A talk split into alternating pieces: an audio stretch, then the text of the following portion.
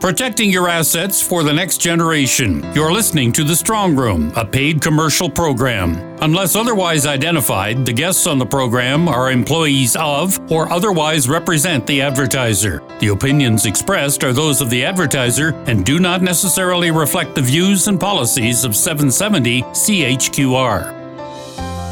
Welcome to The Strong Room. I'm Peter Watts. The recent palpitations in the financial markets and the threat of an international trade war featuring China and the United States is a reminder to all of us of the need for good, solid advice on our portfolios and good strategic planning to safeguard our assets. We'll talk about that on the program today in the context of a new series of guidelines being developed by the Ontario Securities Commission to help investors of all ages, but particularly seniors, ensure that they are getting the right kinds of advice and guidance from their advisors. We'll also provide a perspective from realtors on the ongoing debate in British Columbia about how out-of-province owners of BC residential and recreational properties are being treated. And because we are well into tax season, we'll share the lament over inadequate tax planning in 2017 and remind you that it is never too late to do better. But first, Katie Wamsley is head of the Portfolio Managers Association of Canada. Lindsay Logan is a consultant who worked on the development of new guidelines on investing for seniors. They're here today to speak to the new Ontario Securities Commission guideline. I can maybe start with a few comments and then pass it over to Lindsay that can talk in more specifics. But I think part of the recommendations is, and this is a standard practice in the industry, is knowing your client and knowing their risk tolerance, their financial objectives, and keeping those up to date at all times. And those objectives, the risk tolerance, and how that translates into appropriate asset mix and financial plan will change over time. And it's important that that dialogue continues to occur with the investor and their investment advisor. Lindsay, did you want to comment more specifically? Yeah, I think that really gives a good overview to what they're looking at. And out of this senior strategy, I think there was a real consensus that seniors aren't a homogeneous group, and that the needs of an investor at 65 may be different from an investor at 85, and that it's really more around making sure firms communicate clearly with clients, explain risks of various kinds of investments, and make sure that what they're doing is appropriate for that particular client, and to have policies and procedures in place that Katie has talked about. And I think there's also a recognition that seniors, their financial lives are becoming more complex, and their incomes are coming from different sources, more of which are investments and employment rather than government, and that seniors are generally better educated and more engaged in their communities, and that financial advisors should understand how the aging process impacts financial decision making, and that firms should really become more aware of how to identify issues connected to senior investors, whether it's around communication, whether it's around identifying diminished capacity or financial exploitation, and I think that's really more their focus rather than specific investment mandates or trying to set investment policy. A lot of this, of course, is predicated on the fact that we're all living longer, and so therefore people are around longer, need access to their money, want to see their money both protected and grow if at all possible, and that where life used to end at late 60s or early 70s, there are people now living to be 100, and that's not really unusual. No, I can tell you for sure that's not unusual.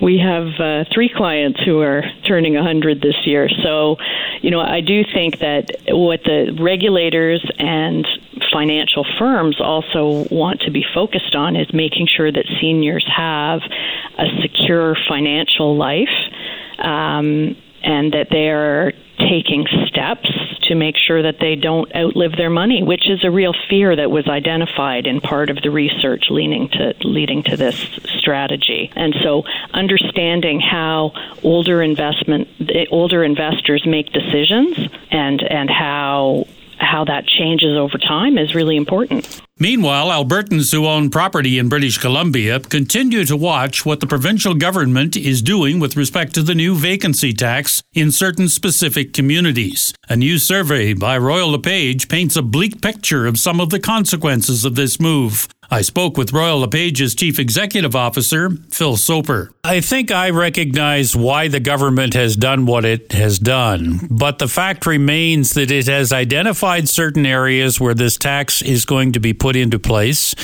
It has indicated that there are other areas of the province that, at least at this time, will not be covered by the tax increase.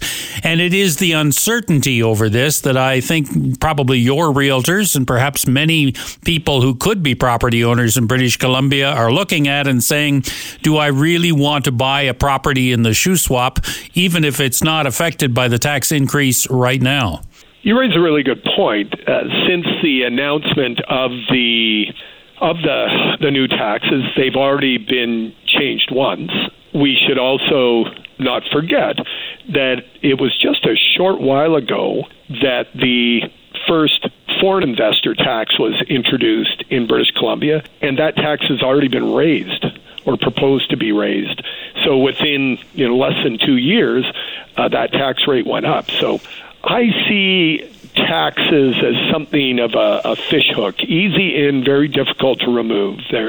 They don't disappear after they're put in place, and they rarely go anywhere but up.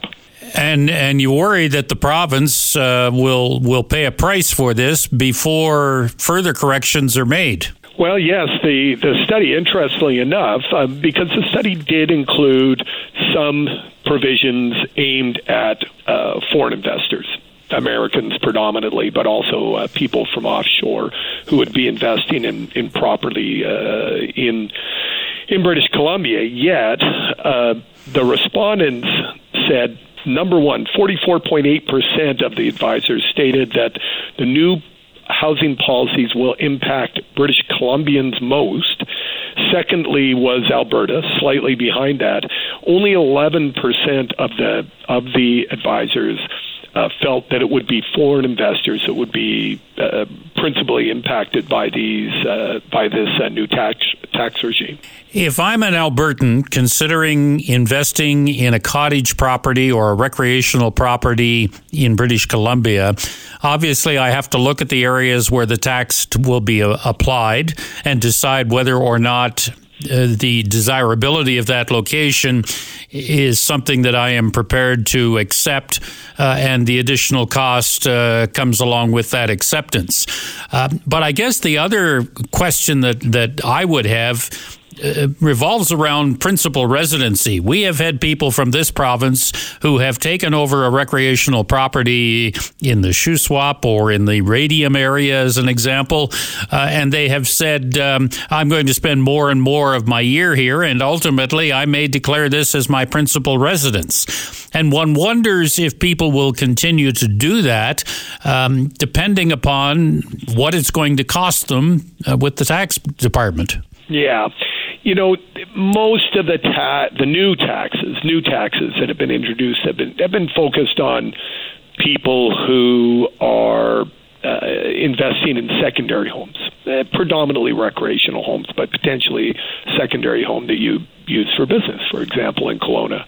If you are making it a principal residence, that's a different decision, and this suite of taxes, it doesn't directly impact you, but I think if you look at the rationale behind the responses to this study, which say that British Columbians will be the most impacted, that's where you come to the real impact of such a major policy change.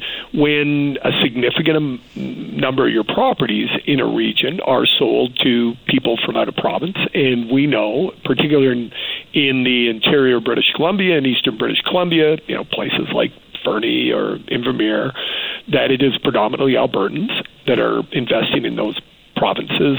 Cities like Calgary and Edmonton are much closer than any big population center in British Columbia to those areas. If they decide to leave because there's a punitive tax that's been put in place clearly saying this is a disincentive. We prefer that you not follow the previous path you were on, which is to buy property. We're trying to incent you not to, or a disincentive. And they decide to invest elsewhere in Montana or somewhere in Alberta itself. Property values could fall, and tourist-based revenues could fall. It could hurt municipal tax revenue in the area, and then the services provided to long-term time residents would have to be spread over fewer people, and municipal taxes might go up. So there's the problem with these kinds of changes, and similar to foreign buyer tax that was introduced in 2016, is they have impacts far beyond what the target was. Whether you are in one of the areas where this vacancy tax is being applied, how your property is held as a personal asset or in a trust, and what could happen to its value as a result of this additional tax, if it applies to you, are all questions to be asked of your financial advisor. If you don't have an answer, you may wish to contact the folks at McMillan Estate Planning, or you should plan to take in one of their upcoming seminars. More on that in a moment on The Strong Room on 770 CHQR.